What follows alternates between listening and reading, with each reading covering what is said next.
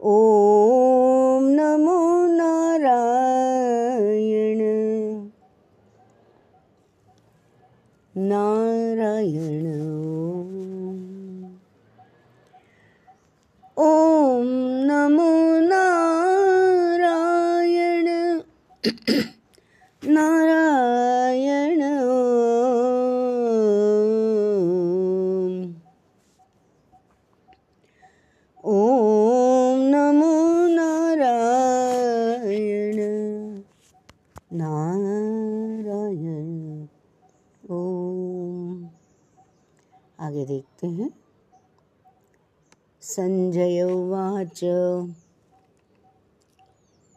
पहला अध्याय का चौबीसवा श्लोक श्रीमद् भगवत गीता में चौबीसवें श्लोक में संजय बोलते हैं, एव एवमुक्तो ऋषिकेशो गुडाकेशेन भारत, सेनयोरुभयोर्मध्ये। स्थापयित्वा। रथोत्तमं भगवान श्री कृष्ण जो ज्ञान और विवेक के प्रतीक है। ज्ञान तो उनका रग रग में समाया हुआ है। और विवेक? विवेक तो विवेक से संपन्न है।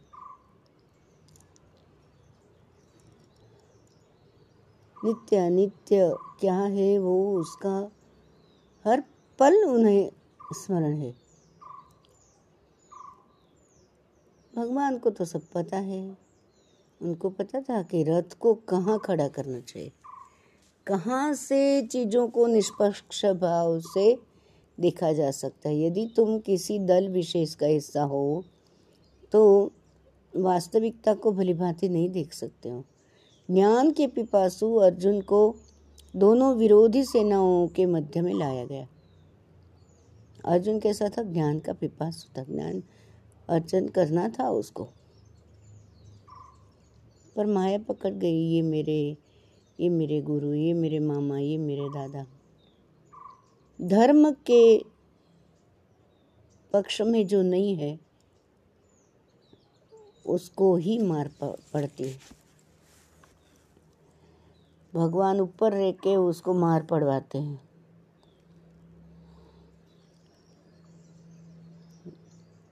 दोनों सेनाओं के बीच रथ लाया भगवान ने और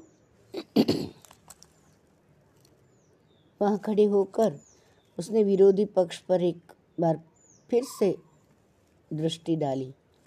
देखा, दुर्योधन ने भी दूसरी ओर देखा और अपने ही लोगों के प्रति क्रोध व घृणा से भर उठा। तत्रापश्यत् स्थितान् पार्थ पितॄनथ आचार्यान् मातुलान् भ्रातॄन्, पुत्रान् पौत्रान् सखिंस्तथा।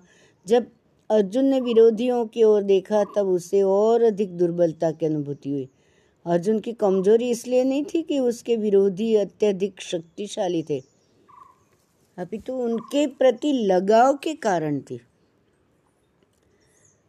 कृपया परयाविष्टो विषीदन्निदमब्रवीत् अर्जुन उवाच दृष्ट्वेमं स्वजनं कृष्ण युयुत्सुं समुपस्थितम। वो तो हृदय उनका बहुत नाजुक था।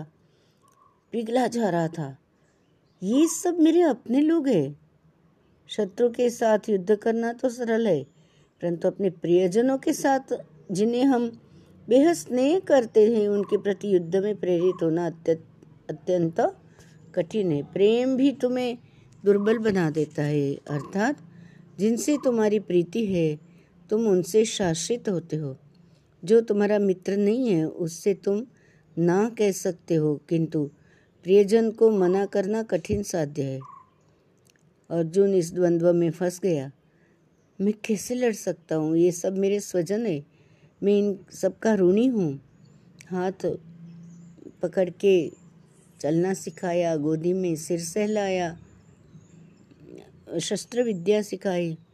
इस क्षण दुर्बलता की, पराकाष्ठा की प्रतीति हुई। पहले अध्याय के उनतीसवें श्लोक में बोलते हैं, सीदंती मम गात्राणि मुखम च परिशुष्यति, वेपथुश्च शरीरे मे रोमहर्षश्च जायते। वो तो कांपने लगा भाई। सीदंती मम गात्राणी। उसका व्यवहार दुर्योधन के जैसे नहीं था और जो खड़े होकर दोषारोपण करते रहे। अर्जुन का अंतकरण तो एकदम क्षत विक्षत हो गया। उसने कहा, मैं ये नहीं कर सकता भाई।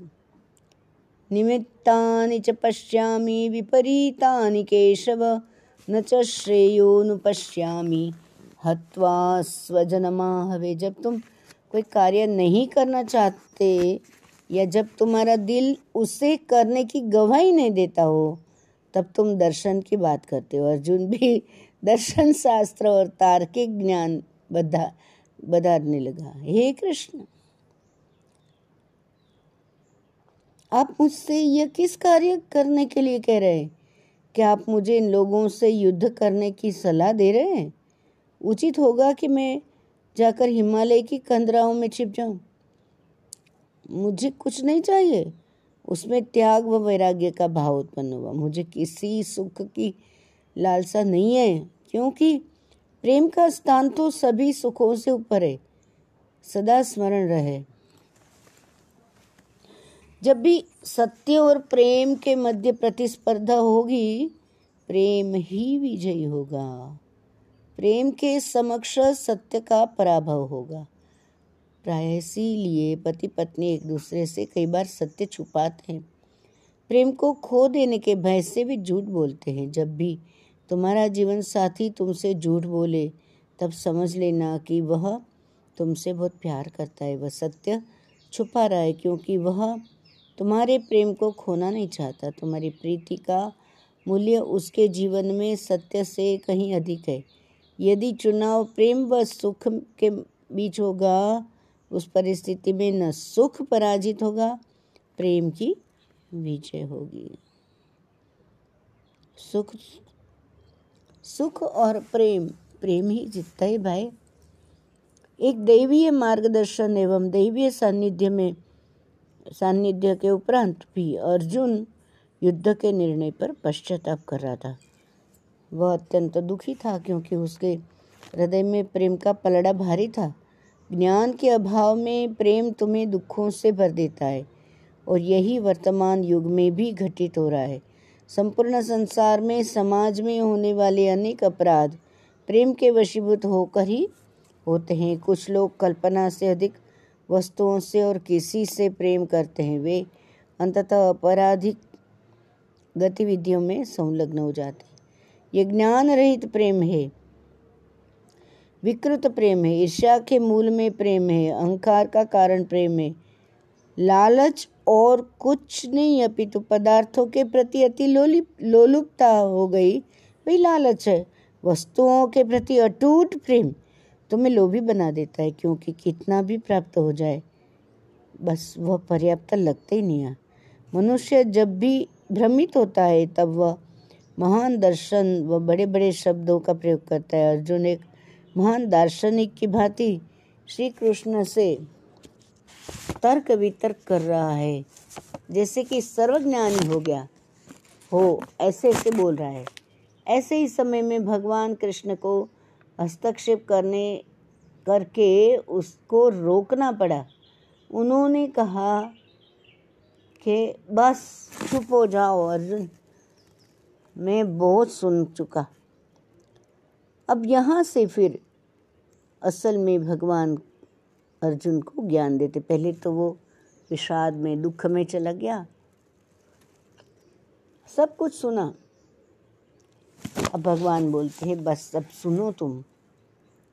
अशोच्यानन्वशोचस्त्वं प्रज्ञावादांश भाषसे गतासु न गतासूंश्च। नानुशोचंति पंडिता श्री कृष्ण ने कहा हे मेरे प्रिय सखा, तुम एक महान ज्ञानी की भांति बात करते हुए भी काँप रहे हो। किसी के शरीर की भाषा और हाव भाव को देखकर यह समझा जा सकता है कि वो क्या कर रहा है, कैसा है। मनुष्य की बोलचाल, उसके व्यवहार व उसके जीवन से उसका निस्रावण होता है। मनुष्य के व्यक्तित्व से ज्ञान टपकता है। ज्ञान यदि मात्र पढ़ा व सुना हुआ हो और केवल बुद्धि के स्तर पर ही हो, अर्थात आत्मसात ना हुआ हो, तब उसे देखकर ही समझा जा सकता है। अर्थात वह अंतरात्मा से न निकला हो अथवा अस्तित्वगत न हो, अर्जुन की शारीरिक हालत ने सब व्यक्त कर दिया। वह कंपन हो रहा था शरीर में, क्रंदन हो रहा था, विलाप कर रहा था, परंतु अपने वचनों द्वारा वास्तविकता को छिपाने का असफल प्रयास कर रहा था। जिस प्रकार से एक गृह विहीन व्यक्ति कहे कि मुझे घर नहीं चाहिए, कुछ नहीं चाहिए, मैंने सबका त्याग कर दिया। यदि तुम पहले से ही गृह विहीन हो, तब तुम्हारे पास त्यागने के लिए है क्या? ऐसी परिस्थिति में यदि तुम कहते हो, मैं तो पूर्ण रूप से अनासक्त हूँ, ऐसी स्थिति में तुम बैरागी कैसे हो सकते हो? है ही नहीं कुछ जो तुम्हारे पास है तो कुछ आसक्ति हो सकती है ना? तब इसका कोई औचित्य नहीं है। औचित्य है कि भाई मैं विरक्त हूँ बोले। कुछ चीज़ है भवन है वो रहते हैं सोना चांदी हीरा मोती है।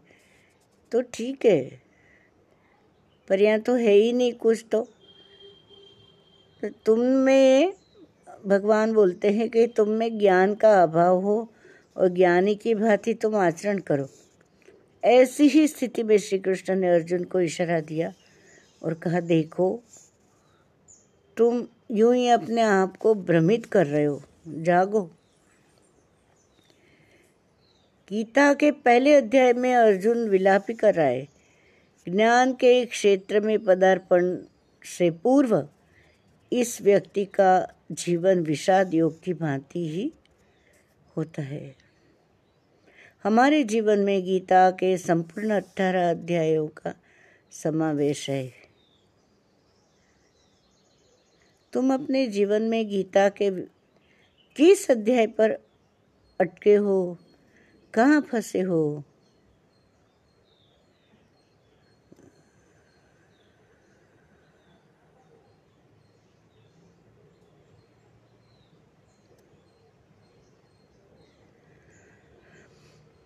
ये ये सब ऐसा है। वो बहुत दुख में आ गया था ना। गीता के पहले अध्याय में अर्जुन विलाप कर रहा, करता रहा। ज्ञान के क्षेत्र में पदार्पण से पूर्व व व्यक्ति का जीवन विषाद योग की भली भांति ही होता है। हमारे जीवन में गीता के संपूर्ण अठारह अध्यायों का समावेश है। तुम अपने जीवन में गीता के किस अध्याय पर अटके हो? कहाँ फंसे हो?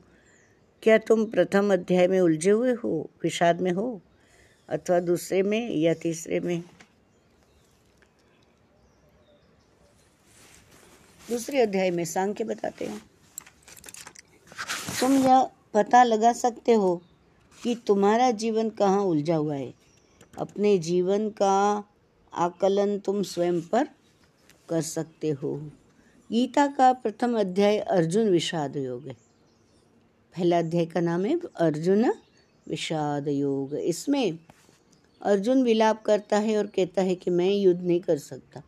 जब व्यक्ति दुखी होता है ना, तब अधिकांशतः वह यही कहता है कि मैं विमुक्ति चाहता हूँ।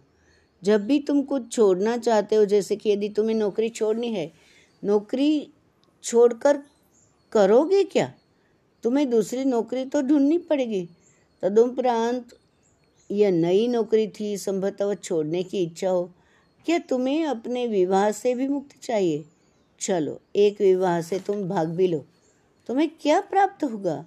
तुम नगर से पलायन चाहते हो और कहीं अन्यत्र जाना चाहते हो? तुम भागना चाहते हो? स्मरण रहे तुम्हारी प्रतिछाया तुम्हारा पीछा करेगी। प्रकाश से जितना दूर तुम जागोगे, जाओगे, प्रकाश से दूर दूर जाओगे तो प्रतिबिंब और बड़ा होता जाएगा। वो तो लघु तो कदापि ना होगा प्रतिबिंब। यह पलायन की इच्छा मन की शोचनीय स्थिति को दर्शाती है। विषाद का अर्थ ही है दुख। पश्चाताप। मैं जीवन से दुखी हूँ मैं खिन्न हूँ मैं अस्त व्यस्त हूँ। स्वयं पर दुखी रहना और अन्य लोगों से भी खिन्न रहना अज्ञानी मनुष्य अंतिम श्वास तक ऐसे ही जीवन व्यतीत करते हैं। मृत्यु शैया पर लेटा हुआ व्यक्ति कहे कि मुझे किसी अन्य विद्यालय में विद्या अध्ययन के लिए आ, कुछ करना है।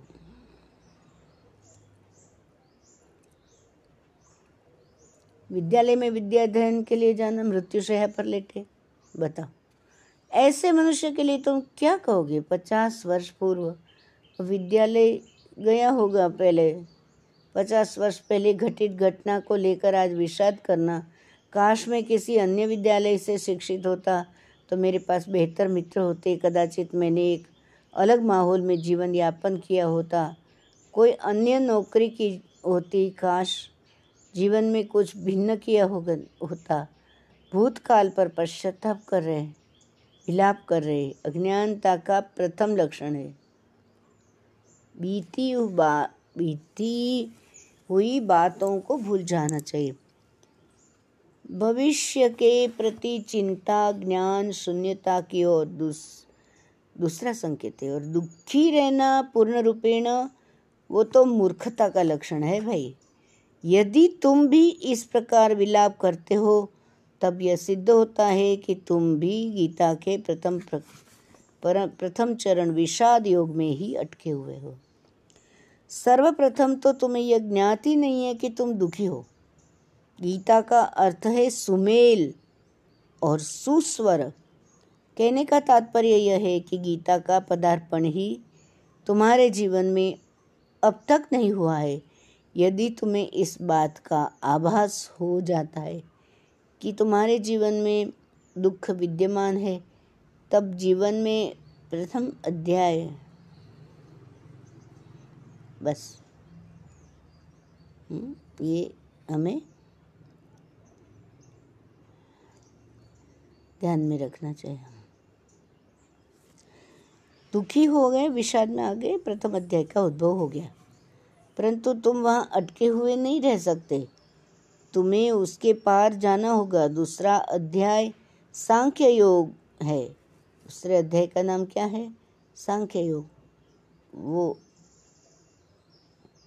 तुम्हें अपनी स्थिति का आकलन और अवलोकन करना चाहिए कि कितनी बात पश्चात पश्चाताप की अग्नि में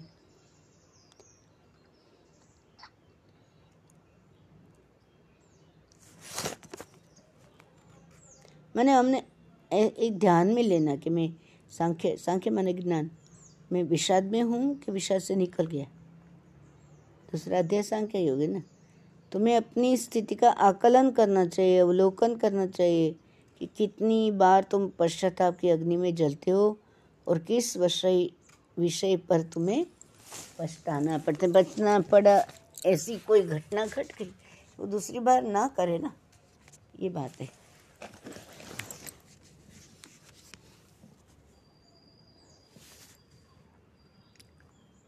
श्री हरि हरि हरि हरि हरि हरि हरि और फिर प्रायश्चित कर सकते हैं। मैंने कई स्थान पर ये लिखा हुआ देखा है, प्रायश्चित करो प्रायश्चित करो। ईसा मसीह शीघ्र ही आने वाले हैं। तुम इसलिए प्रायश्चित करने वाले हो कि, क्योंकि ईसा मसीह आने वाले हैं? प्रायश्चित? नहीं नहीं नहीं नहीं। पछतावे में तुम यह भूल जाते हो कि सब ईश्वर के नियंत्रण में है। ईश्वर सर्वव्यापी है, सर्वज्ञ है और सर्वशक्तिमान है। ये भूल गए हम। उनकी ताकत है असंभव को संभव बनाने की, संभव को संभव बनाने की। यदि तुम निरंतर पछताते ही रहोगे, तब इसका अर्थ है कि तुम ईश्वर की सर्वज्ञता पर संदेह कर रहे हो। यह संसार सदा से ही विरोधाभास युक्त रहा है तथा विरोधी मूल्य आश्चर्यजनित रूप से एक दूसरे के पूरक भी होते हैं। हम्म, विरोधी मूल्य एक दूसरे के पूरक हैं। ये बहुत एक आश्चर्यकारक घटना। और तुम्हें इन प्रतिकूलताओं के ऊपर उठना अनिवार्य है। यही जीवन का लक्ष्य है यही सार है। संपूर्ण आध्यात्मिकता का अर्थ ही यही है कि हम प्रतिकूलताओं पर विजय प्राप्त करें। गीता हमें यह उत्थान प्रदान करती है, जिससे हम एक एक चरण बढ़ाकर ऊंचाई का स्पर्श कर सकें। भगवत गीता विश्व का सर्वोत्तम परस्पर विरोधात्मक एवं भ्रांतिपूर्ण साहित्य यह किसी भी व्यक्ति को भ्रम में डाल सकते हैं। आगे के अध्यायों में अर्जुन ने स्वयं ही स्वीकार, स्वीकारा है कि मैं अनिर्णय की स्थिति में हूँ। आप क्यों मुझे अधिक भ्रमित कर रहे हो? इसका कारण यह है कि प्रत्येक अध्याय में कुछ भिन्न कहा गया है, क्योंकि यह संसार बहुआयामी है और प्रतिकूलताएँ इसका आधार है। इसलिए विरोधी मूल्य इसका एक अंग है। विश्व रेखाकार नहीं है, गोलाकार है। कोई भी वस्तु जो गोलाकार होगी, उसमें अंतर विरोध होना ही है। गोल है ना वो? तदुपरांत ज्ञान योग आता है, जब दूसरा अध्याय आता है, सांख्य योग। सांख्य योग माने दूसरा अध्याय, द्वितीय अध्याय। इसमें अभिज्ञ है। क्या सत्य है? क्या सत्य है? मैं कौन हूँ? ज्ञान योग, ज्ञान के विषय में। ज्ञान को लेके योग में जाना। फिर आता है कर्म योग कर्म का योग, ध्यान योग, भक्ति योग, अर्थात भक्ति, प्रेम व मोक्ष, संन्यास योग, अर्थात निर्मुक्त, स्वतंत्र।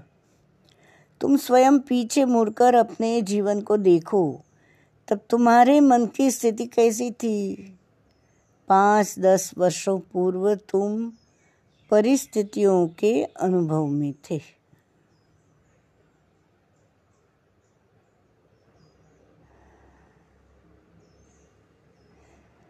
कौन सी परिस्थिति, कौन सी स्थिति?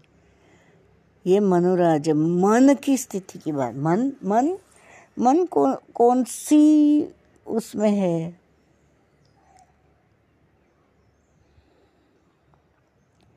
कौन सी परिस्थिति आ चुकी? मन की स्थिति उस समय कैसी थी? पाँच, दस वर्ष पूर्व तुम। या तो परिस्थिति अदल बदल होती रहती है, अनुभूति आती है, आकलन। एक किस प्रकार करते थे हम? और अभी हम कैसे करें? जैसे दो साल बदल गया, दो साल के बाद की बात करें, पाँच साल के बाद की बात करें तो एक व्यक्ति बोलता है, ऐसे होगा तो ऐसे तो नहीं भी हो सकता है।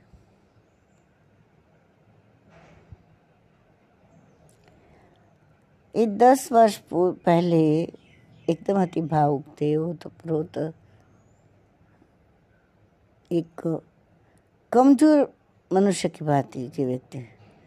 छोटी छोटी घटनाओं से अति शीघ्र अपना संतुलन खो नहीं देना है। हुँ? क्या बोल रहे तुम?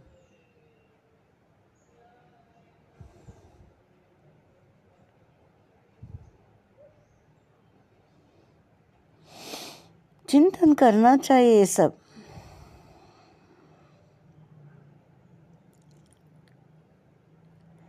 कभी संतुलन बिगड़ गया होगा।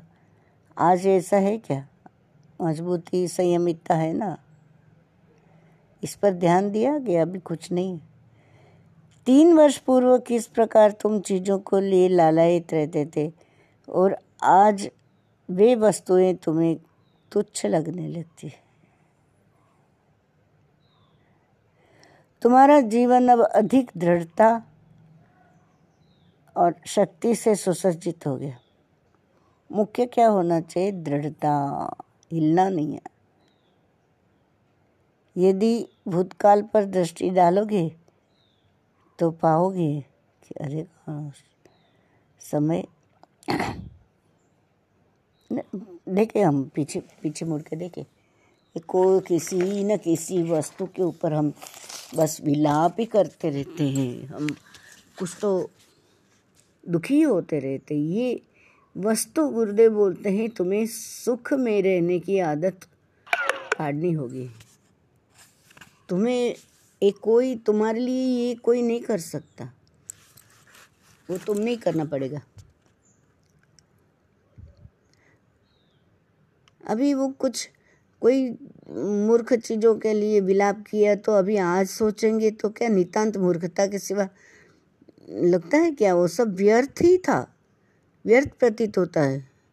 पर आज वर्तमान क्षणों में उस पर अनुताप की आवश्यकता नहीं है। स्टॉप रिग्रेटिंग पश्चाताप कुछ जो है उसमें से सीखने के लिए है।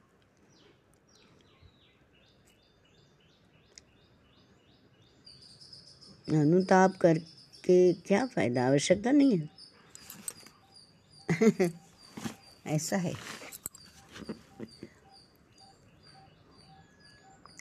गुरु जी बताते एक वृद्ध महिला आई, उन्होंने कोर्स किया, सत्संग में भाग लिया और बोली, ये मैंने क्या किया? मैंने सारा जीवन व्यर्थ कर दिया। वे अपने बीते जीवन को लेकर पश्चाताप करने लगी, पछताने लगी। तो गुरु जी बोलते हैं, उसको, वो महिला को कि पश्चाताप से कोई लाभ नहीं होगा।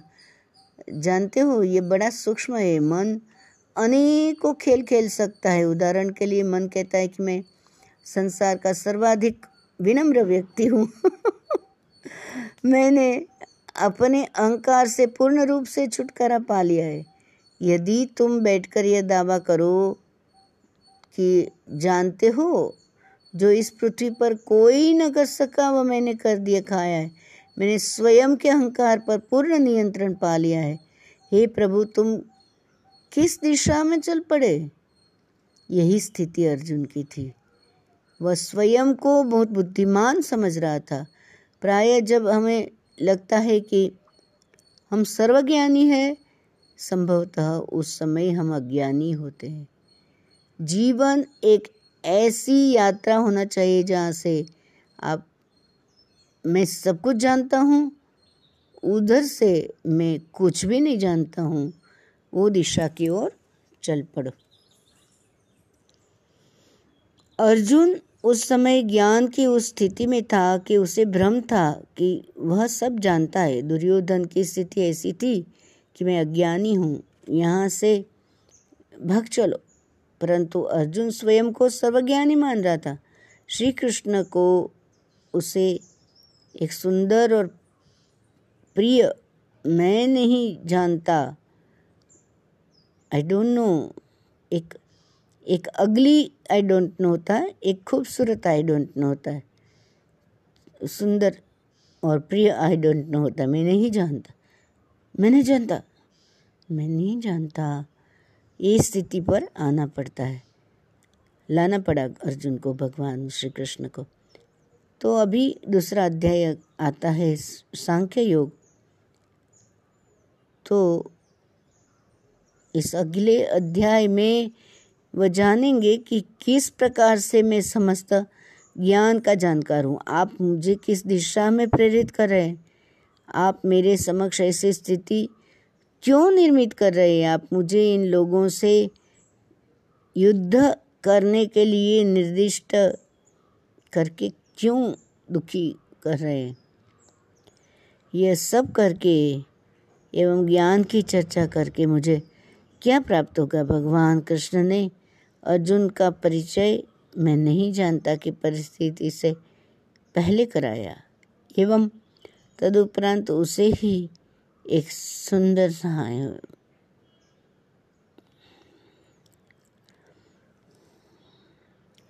ज्ञान की चर्चा करके मुझे क्या प्राप्त होगा?